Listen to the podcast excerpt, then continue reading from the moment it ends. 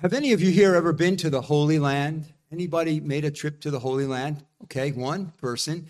Uh, sometimes Christians long to, to make a, a, a pilgrimage to the Holy Land, the, the land of Palestine. I guess I've never had a, been one who has had a longing to do that, and maybe because I'm just not a very adventurous person in general. But I've also heard about a lot of the commercialization that has overtaken those holy sites. And it really doesn't matter one way or another whether you make it physically to the Holy Land during this life. But there is one pilgrimage, one journey that is of tremendous consequence to every person. We might say even eternal consequence. You see, something happened in the land of Palestine two thousand years ago that will determine the eternal destiny of every man, woman, boy, and girl. And that is the death of Jesus of Nazareth on a Roman cross. And if at some point in your lifetime you make the journey, not physically, but in your mind's eye, to the cross of Jesus Christ, and you put your faith in the one who died on that cross, you will have the full forgiveness of your sins and eternal life.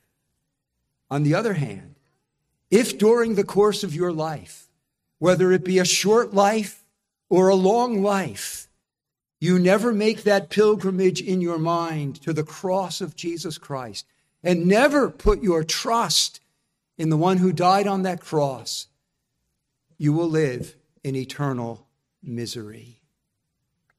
Well, this morning, I want to invite you to come again with me to the Holy Land and to a place outside the walls of Jerusalem named Golgotha, the place of the skull, and to the cross of Jesus Christ.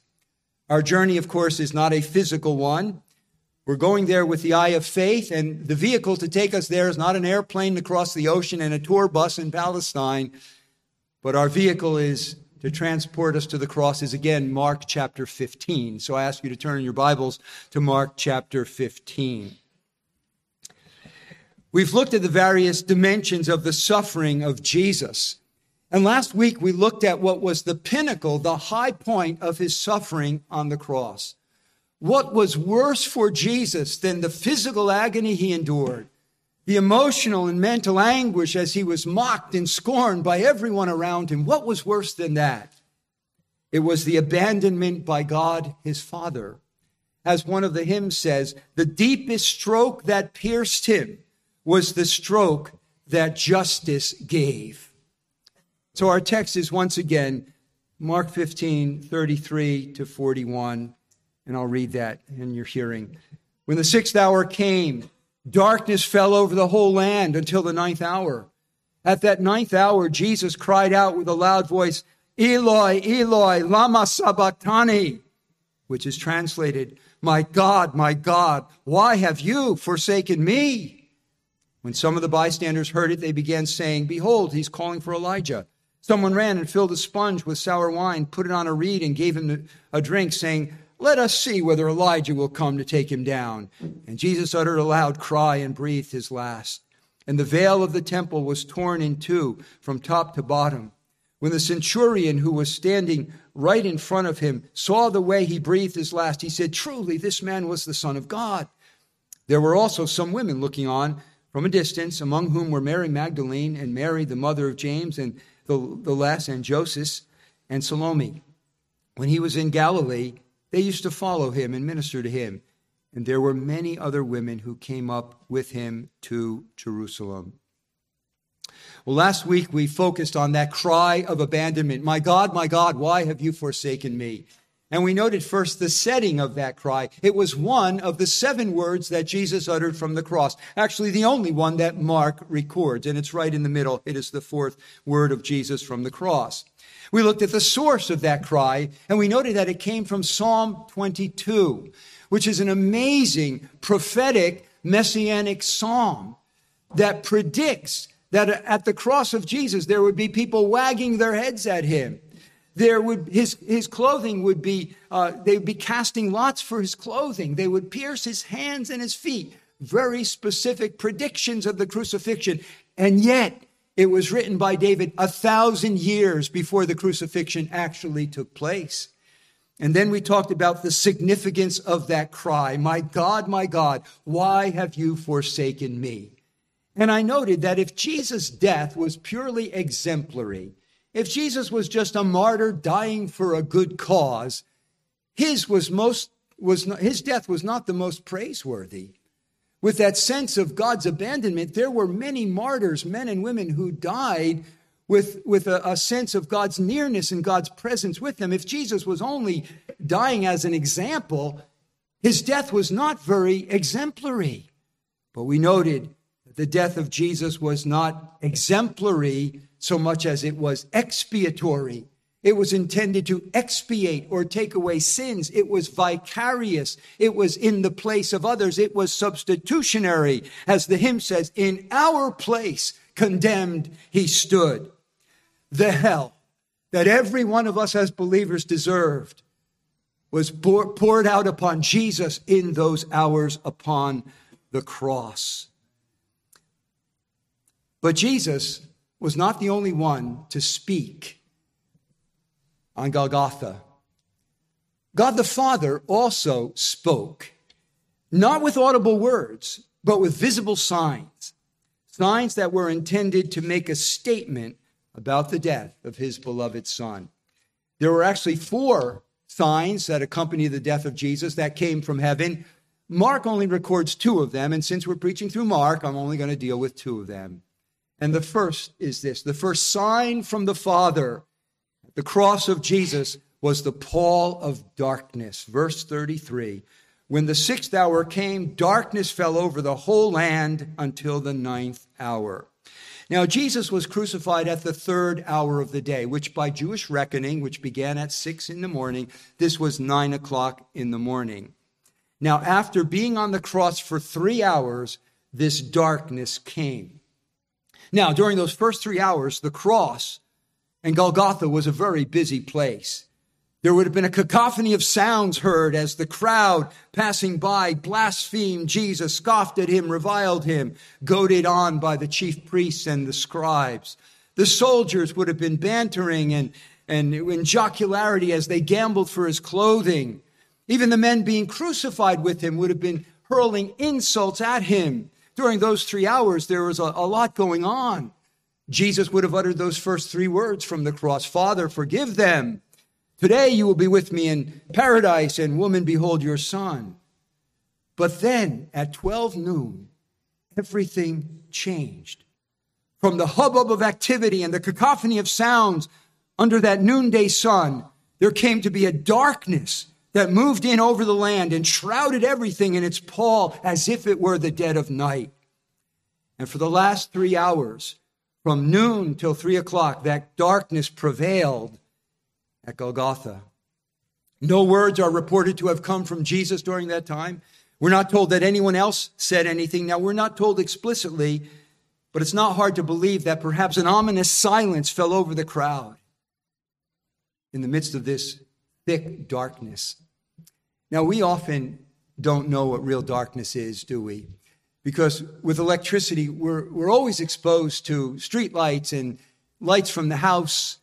Have you ever been impressed with real thick darkness? I think one of the first times it struck me, years ago, I was taking my children camping at French Creek State Park. And we were going that Sunday evening, and it was after church, and so we got there late, and darkness fell.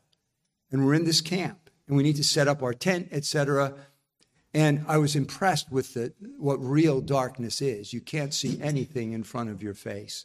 Another time it impressed me was years ago, the year of my conversion, and a friend and I hitchhiked across the country to California. And we had nights that we spent sleeping under the stars in Nebraska or on the Rocky Mountains, away from civilization, away from streetlights and the lights of businesses. And you realized what real darkness is. It's really thick and impenetrable. Well, we might raise some questions about this darkness. What was the cause of it? Well, liberals and those who want to explain away the, the supernatural would try to say, well, it was an eclipse of the sun. But apparently it was full moon because it was Passover and eclipses don't happen during the full moon. No, this was clearly a miracle of God.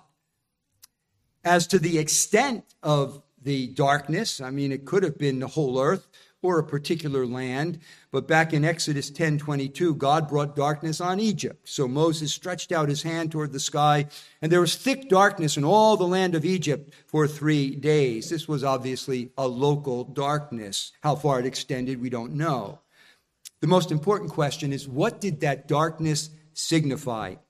A good way to find out is to search out the significance of darkness in the Bible. And if we look at some passages from the Old Testament and the New Testament, we get an idea of what this darkness signifies. And I'm going to turn you to a few passages.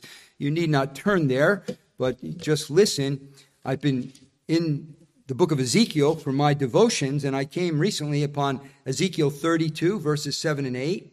And God is here bringing a lamentation over Pharaoh and Egypt. He's bringing judgment on the nation of Egypt. Listen to the words. "And when I extinguish you, I will cover the heavens and darken their stars. I will cover the sun with a cloud, and the moon will not give its light. All the shining lights in the heavens I will darken over you, and will set darkness on your land, declares the Lord God."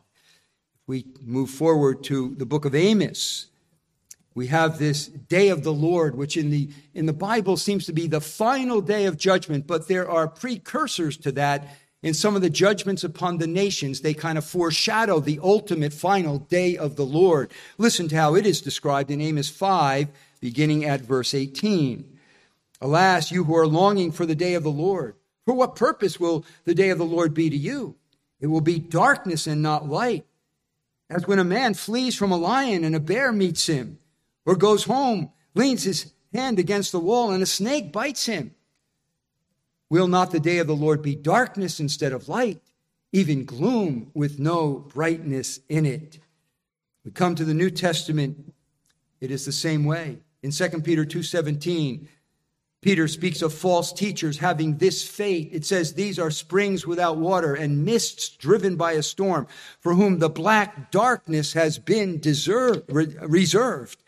And if we look at Revelation chapter six, which is full of judgments, we read in Revelation six twelve, "I looked when he broke the sixth seal, and there was a great earthquake, and the sun became black as sackcloth made of hair, and the whole moon became like blood." And then skipping down to verses fifteen, verse fifteen, "Then the kings of the earth and the great men and the commanders and the rich and the strong and every slave and free man hid themselves in the caves and among the rocks of the mountains. And they said to the mountains and to the rocks, 'Fall on us and hide us from the presence of him who sits on the throne and from the wrath of the Lamb.'" Talk about an oxymoron, the wrath of the Lamb. But the picture we get is that darkness represents judgment. Perhaps the most relevant to the context is this. Jesus was being crucified during the Passover feast. And you might remember that with the original Passover in Egypt, that before God brought the plague of the death of the firstborn, he brought the plague of darkness over Egypt. And we read in Exodus ten twenty-one, that the Lord tells Moses, "Stretch out your hand toward the sky, that there may be darkness over the land of Egypt, even a darkness which may be felt." The darkness over Egypt preceded the people putting blood on the doorposts and lintels and being delivered. Darkness preceded deliverance by the blood. And it might be here that the darkness on Golgotha was preceding the blood that was being shed that would really take away sins. So darkness symbolizes God's anger and wrath in judgment, his anger with human sin. And from the sixth hour, from twelve noon till three p.m. when Jesus died, there was this darkness. Why? Because God was angry. With what was he angry? What was the object of his anger? Well, I think we can say he was angry with the ones who were crucifying his son. They needed forgiveness. Jesus prayed on the cross, "Father, forgive them." Peter, in his Pentecost sermon, indicts the Jews and the Gentiles when he says, "You nailed Jesus to a cross by the hands of wicked men. You Jews are responsible, and you did it by the hands of the wicked Romans." And so certainly God was angry with the ones crucifying his son. He was angry with the religious leaders. He would have said to them, you men who studied the scriptures, you should have known that this was my Messiah, the suffering servant. And you should have pointed my people to him, to believe in him. But instead, in your self-righteous pride, you didn't think you needed a Savior. And so instead of pointing people to him, you plotted his death. I'm angry with you, religious leaders. God was angry with the Roman governor, Pilate. He might say to him, sure, you were pressured. You were manipulated. You were intimidated by the Jewish leaders. But at bottom, you were responsible for delivering a, an innocent man to die. You loved your power. You loved your position. You loved your comfort more than you loved truth and justice and a good conscience. Pilate, I'm angry with you. He would have been angry with the soldiers. You know, these men who were hardened in their hearts and given themselves over to sensuality, looking forward only to the next guzzle of sour wine or the hearing or telling of a dirty joke, and they're bantering and laughing as they As they gamble for Jesus' clothes, as the Son of God dies a few feet away from them, God may have been angry with them. He would have been angry with the passers-by. I'm angry with you because you allowed yourself, yourselves to be influenced by your leaders. Now, it's always hard to know to what degree people are victims and to what degree they're guilty, right? When people follow false teachers and leaders, only God can sort out to what degree they're legitimately victims and to what degree they're culpable. I can't judge that. But people usually bear some responsibility when they follow false teachers. God's given them a brain to think. And God was probably angry with the passersby. You knew my son. You knew what he did. But you blindly followed your leaders in mocking and scorning him. I'm angry with you. God would have been angry with the robber who was hurling insults at Jesus. Now, the one robber he forgave. Praise God. Today you'll be with me in paradise. But the other man never repented. And can you imagine, you know, him coming before the bar of God and God saying, you were, you were dying and you knew you were guilty. And yet you used your final breaths not to repent and ask for forgiveness, but you used your dying breaths to insult another man dying alongside you. And that man surely would have heard, depart from me, I never knew you. So surely the darkness symbolized God's anger toward the ones crucifying his son. But dear friends, and the, the commentators agree, that perhaps that was not the primary object of his anger. The primary object of his anger was not the crucifiers, but the crucified, his own son. Because in the text, the darkness corresponded to Jesus' cry of dereliction. It's dark for three hours, and at the end, he cries out, my God, my God, why have you forsaken me? The darkness over Golgotha corresponded with the darkness in the soul of Jesus as he was being abandoned by his Father. And so perhaps the greatest anger that God was displaying in that darkness was anger toward his son. Now, mark it, God was not angry with his son per se, because Jesus was perfect in his sight. With him, the Father was well pleased, because Jesus had only and always done the will of the Father perfectly and only and always sought the Father's glory. God's anger was not directed at Jesus per se, but God's anger was poured out against the sins of Jesus that he was bearing as their substitute. And my fellow believer in Jesus, what is the significance of that darkness for you and me? God was angry at his son for your sake and for mine. Not that there was any transfer of moral guilt from you to Jesus. No, Jesus remained the sinless, spotless Lamb of God. And you remain de facto the sinner. But legally, de jure, God was punishing Jesus for your sins. so that you might be declared righteous in his sight, constituted righteous in his sight. Jesus experienced hell on Calvary, and it was your hell, and it was my hell. And as a result, God's anger toward you, believer, has been completely satisfied and completely appeased. See, God is inflexible in his justice. No sin in the universe will ever go unpunished. But the Bible says that Jesus has become our propitiation. It's a big word, but it's an important word. It means that he has appeased the wrath and anger of God that was directed at us. And as the hymn says, because Jesus, if he is your propitiation by faith in him, justice smiles and asks no more. To have Jesus as your propitiation means that you never have to fear the angry face or countenance of God upon you, but only the blue sky of his favor and smile.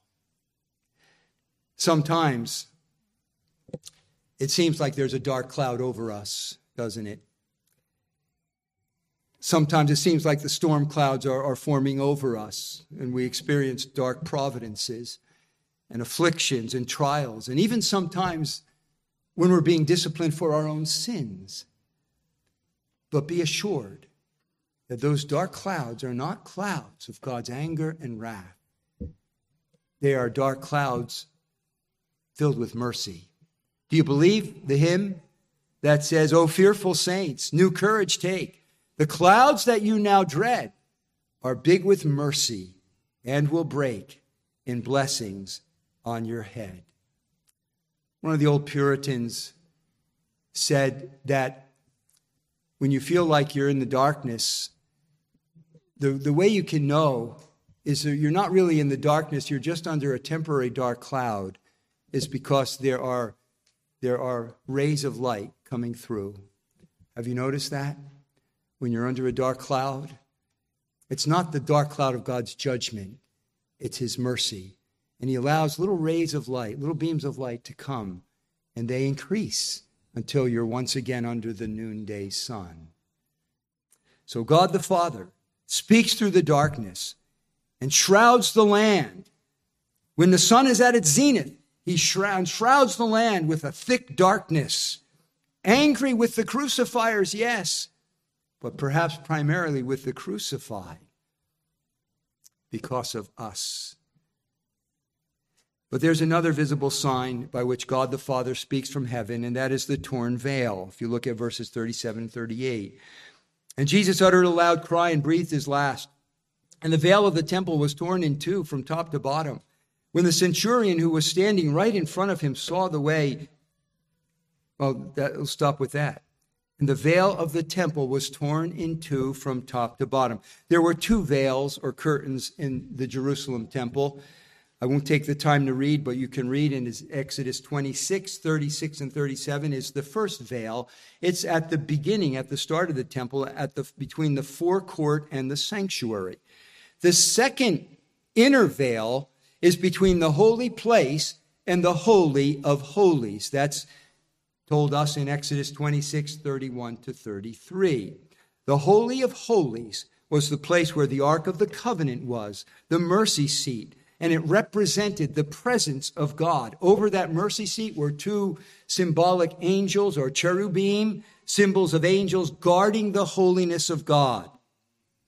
Now, most commentators believe that the The veil that was torn was that inner veil separating the holy place from the holy of holies.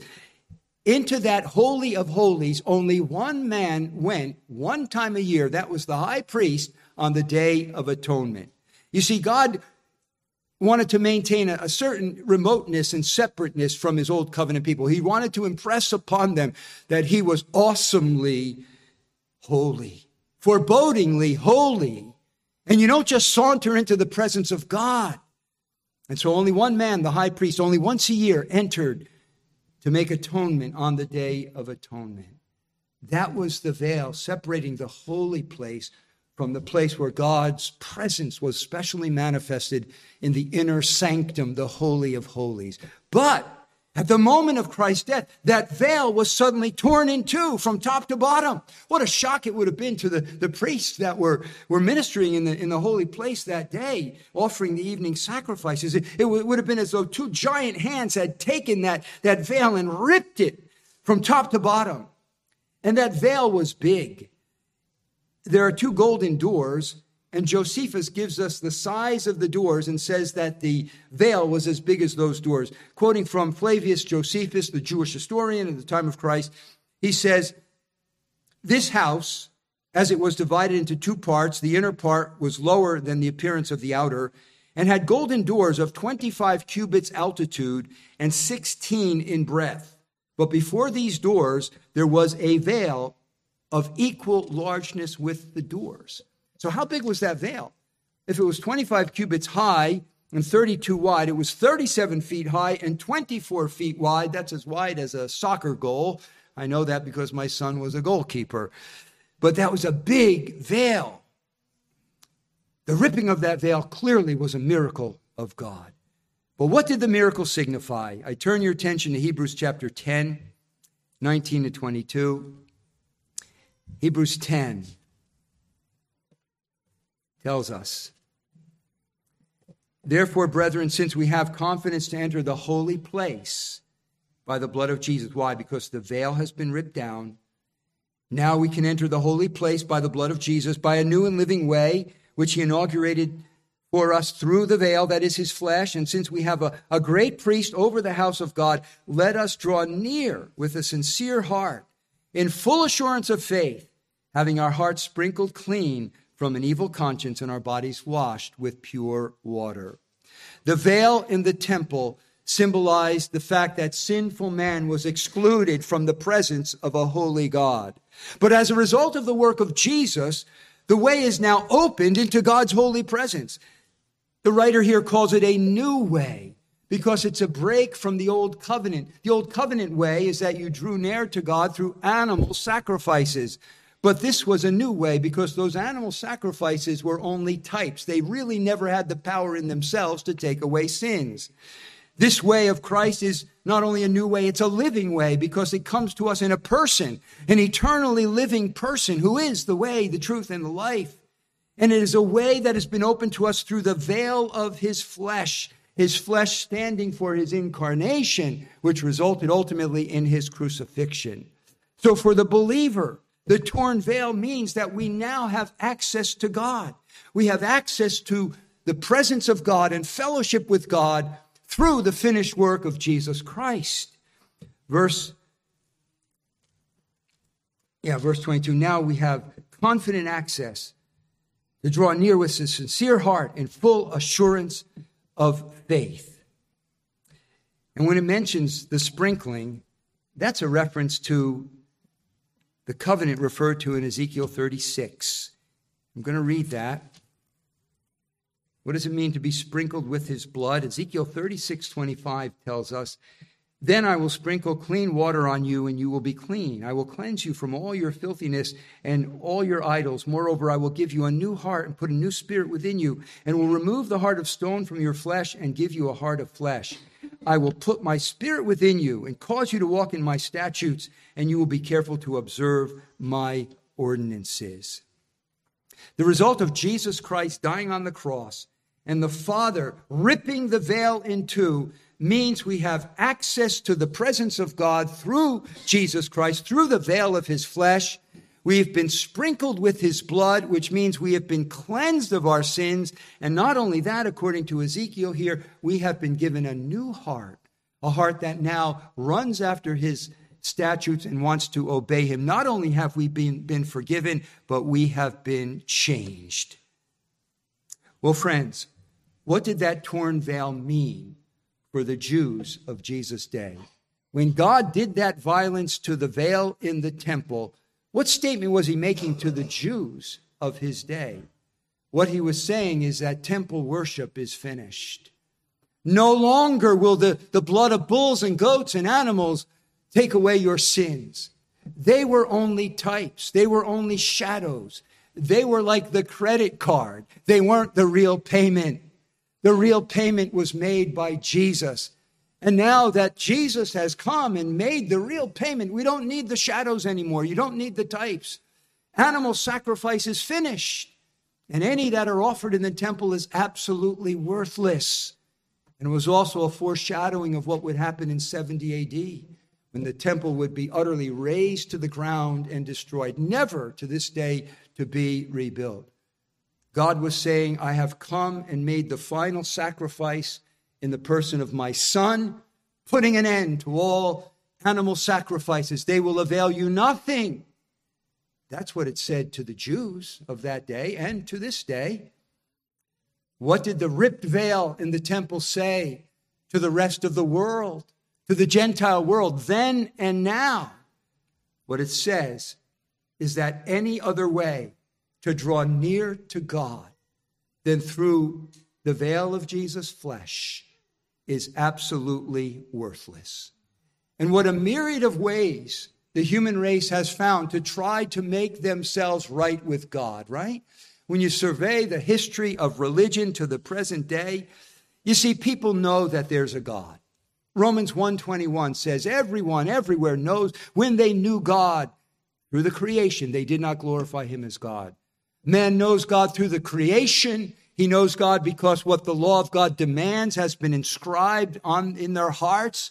Everybody, everywhere knows that there's a God, knows that he has moral demands upon them, and knows that they're not living up to his standards, but they're under his judgment. Romans one thirty-two, they know the judgment of God, that those who do those things listed are worthy of death. So man knows there's a God. They know he's a moral being. They know a basic sense of right and wrong, and they know that they're not meeting up to the standard. They know they need to appease the deity. Somehow we need to get right with this God. And what a myriad of ways man has concocted to try to get right with God.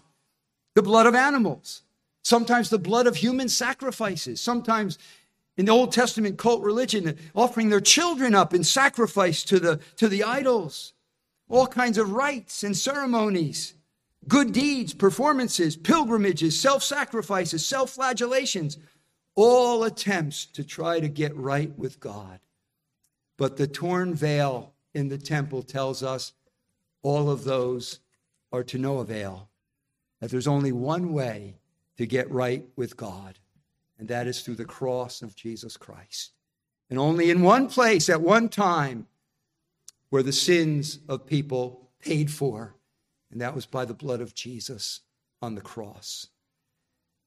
And so, if anyone is listening to me, and you have been trying to come to God by any other way than through the cross of Jesus Christ, in his name, I want to call you to repent of that, to turn away from that.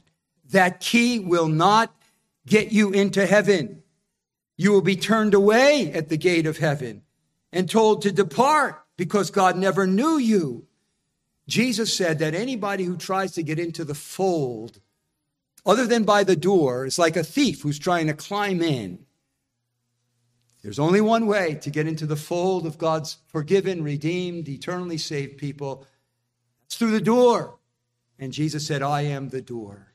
It's the veil of his flesh that brings us into the presence of God. Well, friends, let's pray and then sing, Arise, my soul, arise, and then come to celebrate the supper. Our Father, we thank you that not only did your Son speak words on the cross, but you spoke, not with words, but visible signs. The pall of darkness that indicated that you were angry, angry with your own Son, because my sins were being carried on the cross by him. And thank you, Lord, that you gave this visible symbol of that ripped veil, showing that the way is now open into your presence where we can be accepted as beloved and loved and forgiven and become your children. Father, I pray that every person in this room would enter only by that door and not try to climb in some other way. Lord, thank you for those of us whom you've shown that door and opened that door by grace. We thank you in Jesus' name.